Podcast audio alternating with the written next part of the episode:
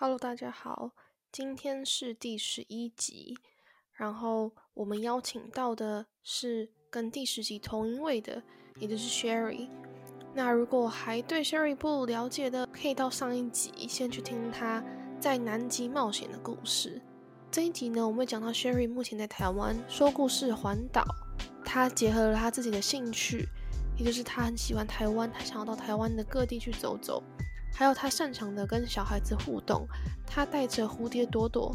这本绘本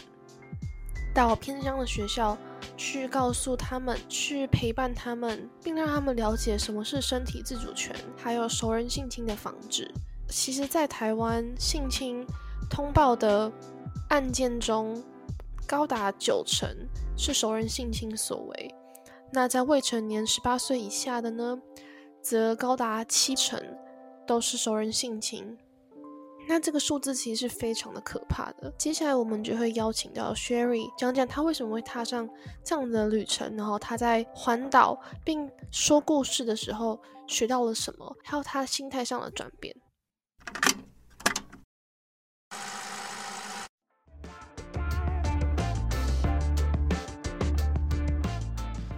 那我们这一集要讲到的是 Sherry，他现在在台湾偏乡进行的蝴蝶朵朵这个计划。那其实从一开始她在南极，然后她是队伍上的唯一一个女性。那接下来我们就邀请 Sherry 来讲讲她现在在台湾进行的这个计划吧。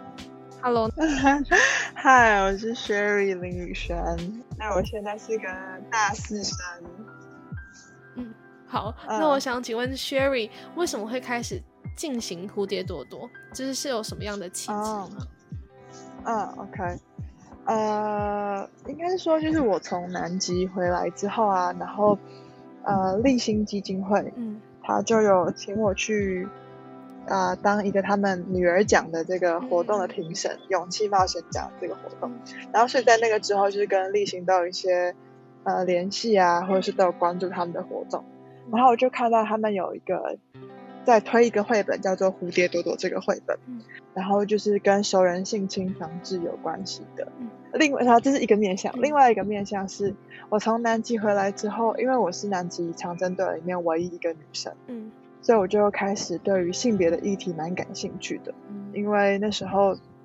身为唯一一个女性，我的很多角色啊，或是我的，比如说我的能力之类的，都会被放大解释。然后我就开始觉得。哦，性别这个这个因素在社会很多个层面，其实都好像是一个是一个蛮值得探讨的议题，跟蛮多可能需要被改变的地方。蝴蝶朵朵环岛说故事这个计划，就是结合了我对性别议题的啊兴趣，还有我喜欢小朋友，跟我那时候暑假本来就想要环岛，更加认识台湾这三个元素，就促成了这个计划这样子。那你觉得？呃，现在社会上目前大家对熟人性侵防治还有性教育的观念有什么样的看法？我觉得台湾整体社会还其实是偏保守的。呃，虽然当然比起以前已经有非常大的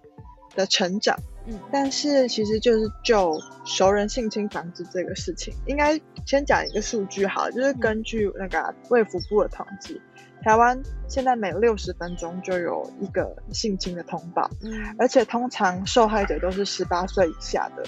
啊，未成年受害者。然后呢，熟人性侵占这些性侵性侵案的案例之中又高达七八十趴，所以这个比例其实是很可怕的。但为什么好像？很少人会知道，或是很少意识到，是因为熟人这个层面就牵扯到了很多台湾习惯，你知道情义比法理还会更更看重的这个社会文化，所以就会比较容易被压下来。然后，比如说在接触到这个相关事情的时候，很多人又会觉得说，哦，那你就是你的叔叔啊，或是什么，他又他又不是故意或什么，然后所以就被压下来了，所以。整体来说，就还是比较保守了。哦，所以其实熟人性侵，这熟人的比例会这么高，其实是因为台湾社会传统一些思想，比如说他们会怕哦，好像哦那个叔叔会生气啊，或者是叔叔跟爸妈讲，爸爸会生气，或是怕有一些比如关系上的破裂，然后可能比如说哦，比如说那个叔叔哦，都会给他吃糖果或者什么，他就不知道这件事情其实是错的。嗯，对，而且又是利用小孩子那种对于大人世界不是很明白，或是对于好人跟坏人要怎么区分还不是很清楚的状况下。对，然后但说到台湾文化，我觉得其实熟人性侵这个议题不只是在台湾，现在世界各地都是属于性侵案当中很高比例的一个存在。但是因为台湾又可能对于性的议题又比较忌讳，所以又更加会把它压抑下来。嗯，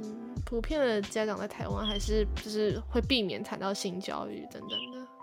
嗯，对对对，会觉得这种事情不会发生在我们家小孩身上。嗯，了解。嗯，你是怎么跟偏乡的学校联络，或是你们教课啊？是用是用蝴蝶多的绘本，然后你们会怎么样切换的语言跟孩子们讲我们身体自主权的重要性？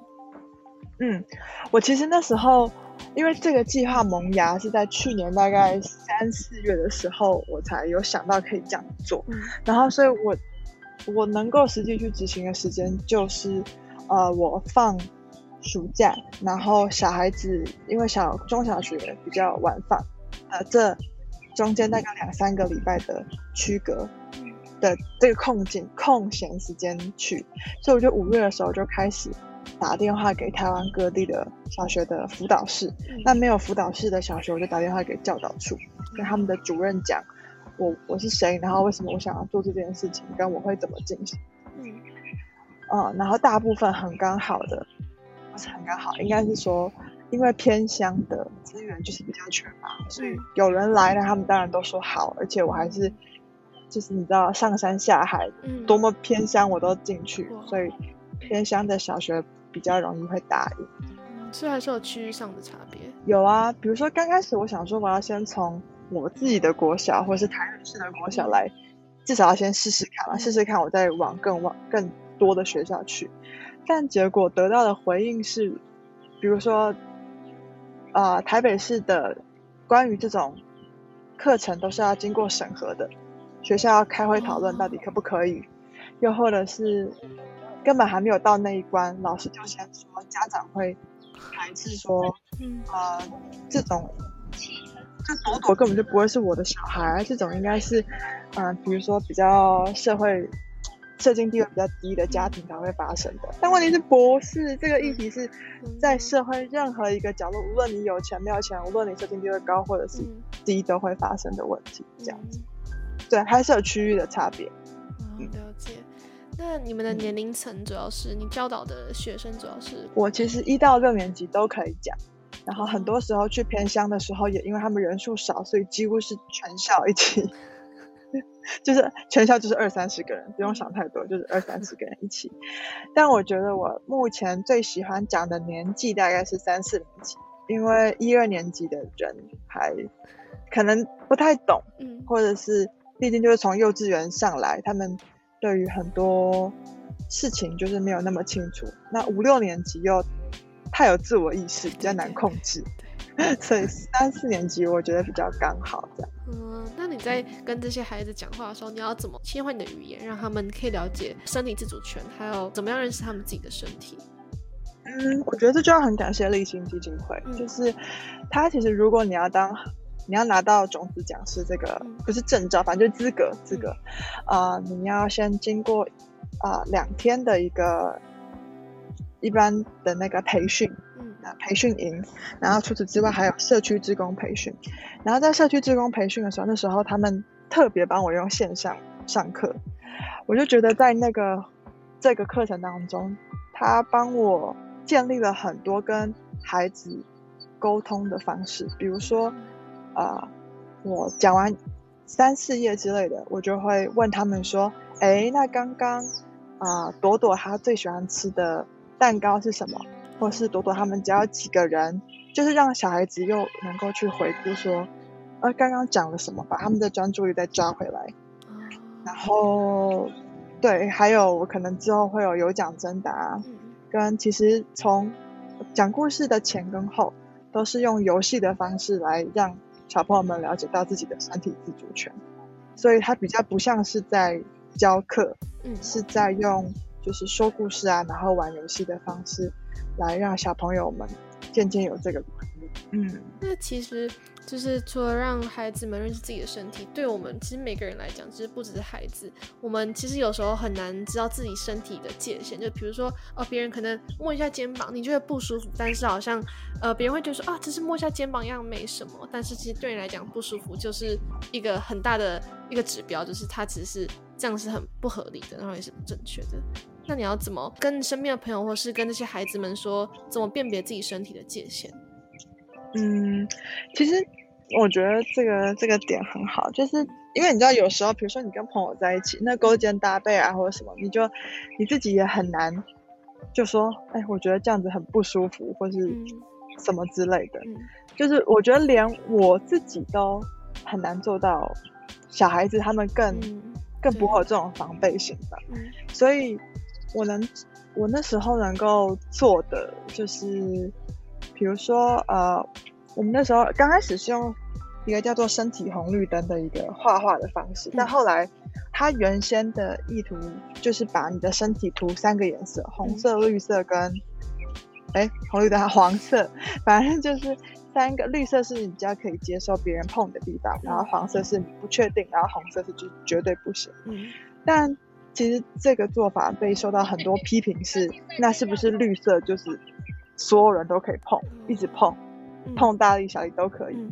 所以后来我就有这样改变，就不是用红绿灯的方式，而是就是我会请他们圈出一个你觉得最可以接受别人碰的地方，跟最不喜欢别人碰的地方。嗯，然后呢，我就会比如说小朋友来的时候，那他就请他跟全班分享说，哦，那他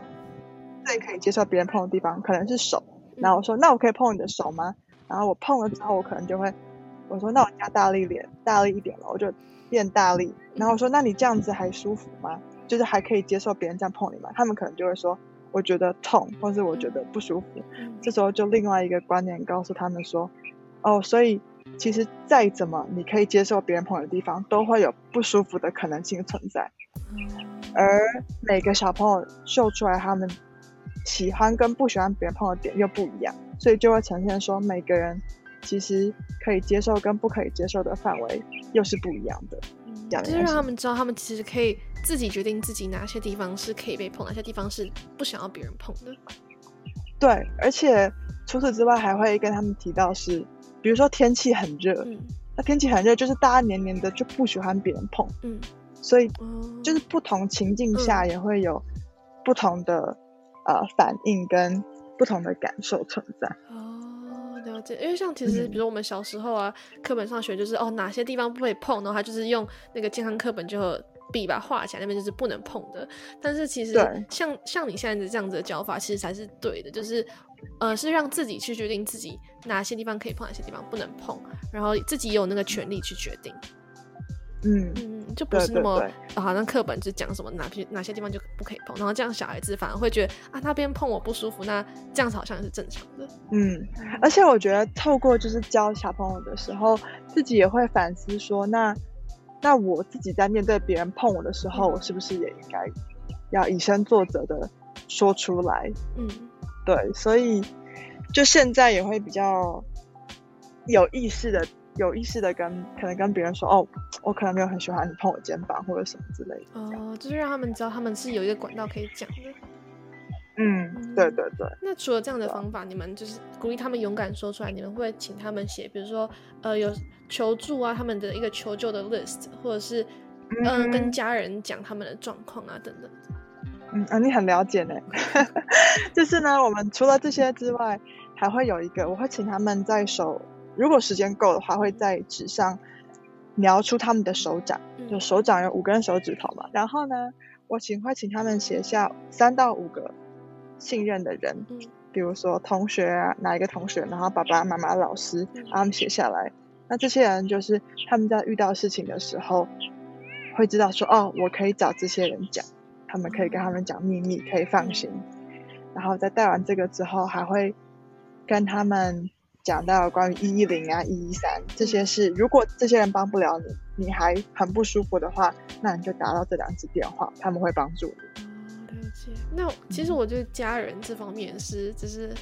我们需要去跟他们讲，就去找他们。就比如说像是啊过年过节的时候，那些小小孩就说，家人就说啊去去跟谁抱一个，去谁 亲一个这样。哦，对。但其实对就是从家长或是家人这方面，其实我们都可以跟他们说，哦，你可能要问一下孩子的意愿啊，等等。对，但我觉得家长的这个部分，我跟我爸爸也讨论过这个问题，应该是说。反正就是你知道，过年期间就碰到一些长辈啊之类，然后前阵子又有关于鸡排妹的事情，嗯，反正就是会跟家人谈到这个部分，然后我就发现，啊，老一辈的观念，你其实是你想要怎么样改，你都很难改，所以我觉得你，我觉得我现在做的就是好跟他们讲有这样意识存在，那他们能不能够接受？我没有办法完完全全去改变他们。但我能够做的就是，我从最年轻的小朋友做起，就等于是教育下一个时代。就是我，我觉得上一个世代的人，你要去改变他们思维，那已经是非常非常困难的事情。所以能够做的就是，把你现在所学的，然后跟他们讲，哦，有这样子的观念跟对于身体界限的存在。必须要注意到这件事情，让他们知道这样的事情。但能不能够改变那个，我我我们已经很难做到了，因为他们就是在这样子的教育体制下，呃，长成的。所以我们能够做的就是帮助下一代不要跟上一代一样，有啊，对于身体好像别人可以决定的这样子的观念。嗯，了解了解。那我想要请问一下，Sherry，在教学过程中有没有遇到什么印象深刻的事情？我觉得是从头到尾就是有一个点，因为我会觉得，那我是种子讲师，我是不是我真的可以帮助到一些有受到侵害的小孩啊，或是帮助他们解决什么事情？但我这样子学校这样子讲下来啊，我还没有遇到一个小朋友直接跟我说。哦，他有发生过这样子的事情或者什么，然后我那时候就觉得蛮蛮挫折的，所以我后来我就有再去找立新基金会，然后就有问他们说，那我到底能不能够更实际的做些什么？他们说，就其实我在做这件事情，就等于是我把啊身体自主权跟首人性侵防治的这个概念，就是这个种子种到他们的心中。然后他这个种子什么时候会发芽，你不会知道。但也许当小孩子有一天遇到这样子的情况的时候，最好是不要遇到。但有遇到的时候，他们就会知道怎么样保护自己，或是该怎样做会会对自己才是最好的。就而不是你当下种，你当下就看到它发芽，就只是把它们埋在他们的心中。哦，了解，好深层哦。对，要不然其实你教教完两堂课这样下来。那种成就感不是很大的，嗯，就是你会觉得哦，就是又教完了，那你因为你没有办法看到回馈，嗯，哦，但是现在你知道你在他们心里其实有种下一个种子，是如果未来他们真的哪天就是很不幸运的遇到他们，呃，记得很多年以前有一个大姐姐跟他们讲过这样子的话，他们知道去哪里求助。嗯，I hope so。那 那很希望我们社会上，就是除了你现在在进行的计划，我们要怎么推动熟人性情防治？嗯，我觉得这这个绘本就是《蝴蝶朵朵》这个绘本，很